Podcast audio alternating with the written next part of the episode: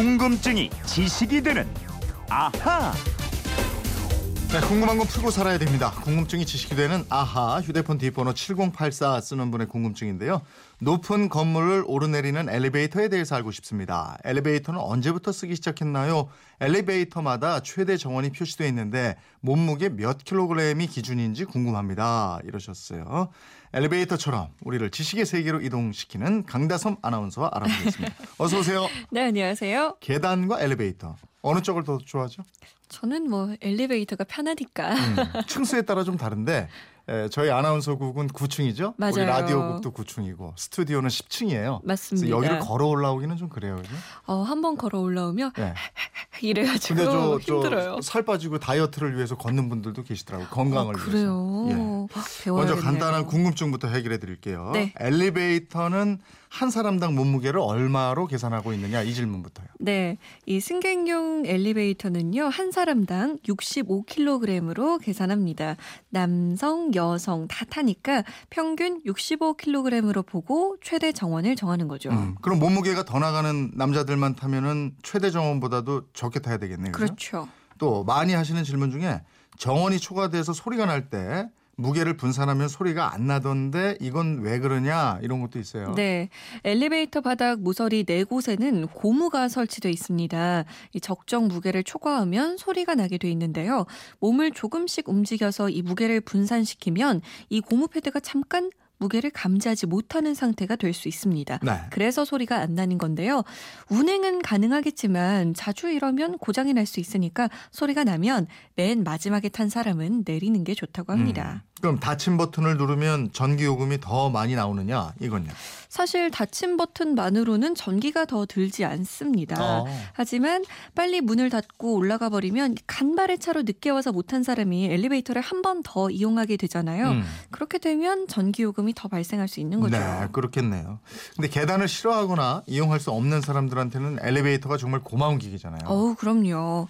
도시 사람들이 가장 일상적으로 이용하는 운송 수단은 자동차가 아니다 엘리베이터 다 이런 얘기도 있고요. 세계적으로 보면 적어도 하루에 10억 명 이상이 엘리베이터를 이용하고 있다는 통계도 있습니다. 네. 우리나라에는 이 엘리베이터 몇 대쯤 있을까요? 엘리베이터 대수요. 네. 빌딩마다 있고 뭐 아파트 동마다 다 몇 대씩 있- 있고 예? 우리 네. 우리 저 MBC 여기만 해도 여섯 대 같이 움직이잖아요. 그럼요. 꽤 많을 것 같은데. 2015년 말 기준으로 운행 중인 승강기 엘리베이터는 약 56만 대입니다. 예. 굉장하죠. 지금은 더 늘었을 텐데요. 이 엘리베이터의 기원은 꽤 오래됐습니다. 고대 그리스의 과학자 아르키메데스 아시죠? 예, 목욕하다가 유레카 이거 외치면서 맞아요. 뛰쳐나왔던. 바로 그 아르키 아르키메데스가 기원전 236년 도르래를 개발했습니다. 음. 도르래는 처음에는 우물에서 두레박으로 쓰다가 점차 사람이나 화물을 수직으로 운반하는 엘리베이터로 발전했습니다. 그래서 로마에서는 콜로세움 경기 장 안에 이 검투사나 동물들을 들여보낼 때 엘리베이터를 사용했어요. 네. 18세기에는 파리의 베르사유 궁전에도 설치됐습니다. 야, 역사가 그렇게 오래됐군요. 맞습니다. 예. 아니, 생각해 보니까 우리 조선 시대에도 수원 화성 지을 때 도르래 이용한 거중기. 맞습니다. 이 다산 정약용 선생이 발명한 장치죠. 불과 40근의 힘을 가하면 2만 5천 근을 들어 올릴 수 있었다라는 기록이 남아 있는데요. 네. 이 거중기를 국내 승강기 원조로 볼 수 있습니다. 이 서양에서도 우리처럼 공사장 등에서 무거운 물건을 들어 올릴 때 사용했는데요. 하지만 안전성 문제로 인해서 이 실용화되기까지는 시간이 많이 걸렸습니다. 줄이 끊어지면 대형 사고가 났었거든요. 그러게. 지금도 엘리베이터가 고장나서 갇히면 어쩌나, 뭐, 혹시 이거 추락하면 어쩌나 겁내는 사람들도 있잖아요. 맞습니다. 그런 고민을 해결한 사람이 바로 엘리샤 오티스라는 미국인입니다. 오티스가 제재소를 침대 프레임 제조 공장으로 개조하는 일을 맡았는데요. 어떻게 하면 쉽고 안전하게 공장 3층으로 설비를 옮길 수 있을까 고민하다가 자동적으로 안전장치가 작동되는 엘리베이터를 고안을 했습니다. 네.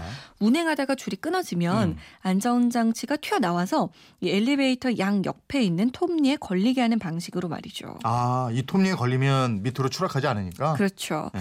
그런데 사람들의 불신은 쉽게 사라지지 않았어요. 그래서 오티스는 1854년 뉴욕 국제 박람회에 참가를 합니다. 여기서 엘리베이터의 역사를 바꾸는 이벤트를 하는데요. 자신이 직접 엘리베이터에 올라타고 높이 올라간 다음에 조수한테 엘리베이터 연결선을 끊게 한 어, 거예요. 일부러 끊었어요. 네, 꼭 무슨 저 데이비드 카퍼필드 마술쇼 같이. 맞아요. 예. 이 국제 박람 회장이 마술쇼처럼 변한 거죠. 예. 관람객들이 아주 조마조마하면서 지켜봤는데 조수가 연결 케이블을 끊었는데도 안전장치 덕분에 이 사람이 멀쩡한 거예요. 예. 그러다 보니까 이 이벤트가 아주 입소문을 타고 퍼져 나갔고요. 3년 후에 브로드웨이의 5층짜리 건물에 세계 최초의 승객용 엘리베이터가 설치가 됩니다. 음. 그리고 이 발명가는 오티스 엘리베이터라는 회사를 만들죠. 예, 그렇게 만들어진 엘리베이터가 또 많은 변화를 가져왔잖아요. 그렇죠. 대표적인 게 건축물입니다. 초기에 엘리베이터는 속도가 아주 느렸어요. 예. 그래서 불만이 많아지니까 엘리베이터 안에 거울을 부착해서 네. 승객의 시선을 다른 데로 돌렸습니다. 이후에 전기 공급과 함께 전기 모터가 등장하면서 속도가 빨라졌고요. 철골 구조 건축 방식이 개발되면서 30층 이상의 고층 건물이 지어졌는데 여기에 맞춰서 엘리베이터도 발전하게 됐습니다. 1931년 뉴욕에 102층짜리 엠파이어 스테이트 빌딩이 완공됐는데요. 음. 이 빌딩 엘리베이터 통로는 모두 64개, 64개, 승강기마다 전담 승무원이 조작을 했습니다. 그랬군요. 전담 승무원 엘리베이터에 예전에는 많이 있었죠. 예, 맞아요. 엘리베이터. 예. 그러면 에스컬레이터는 언제 등장한 거예요? 이 에스컬레이터라는 이름은 신조어입니다. 엘리베이터에 계단이라는 뜻을 가진 라틴어 스칼라를 합친 단어예요. 예. 이 장치는 찰리 휠러라는 사람이 발명했는데요. 오티스가 이 특허를 사서 1900년에 상용화했고요. 이후 지하철과 백화점 등에 설치하면서 확산됐습니다. 엘리베이터는 그럼 우리나라에는 언제 첫 선을 보이게 돼요? 1910년입니다. 어. 지금의 한국은행이죠. 조선은행 본점, 현재 화폐금융박물관 건물에 화폐 운반용으로 설치된 게 초초고요. 음. 승객용은 1914년 에 조선 호텔에 설치된 전기식 엘리베이터가 최초입니다. 네. 그리고 국내 자본으로 처음 도입된 승강기는 종로 인사동에 있었던 화신백화점 승강기인데요. 음. 이곳에는 에스컬레이터도 국내 최초로 설치됐습니다. 네, 역시 호텔하고 백화점에 처음 설치가 됐네요.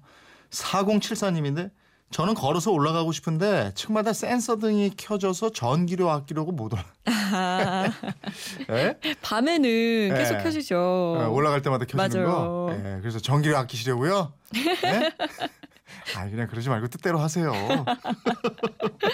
7084님 궁금증 풀리셨습니까? 선물 보내드리겠고요. 지금까지 궁금증이 지식이 되는 아하 강다솜 아나운서였습니다. 고맙습니다. 고맙습니다.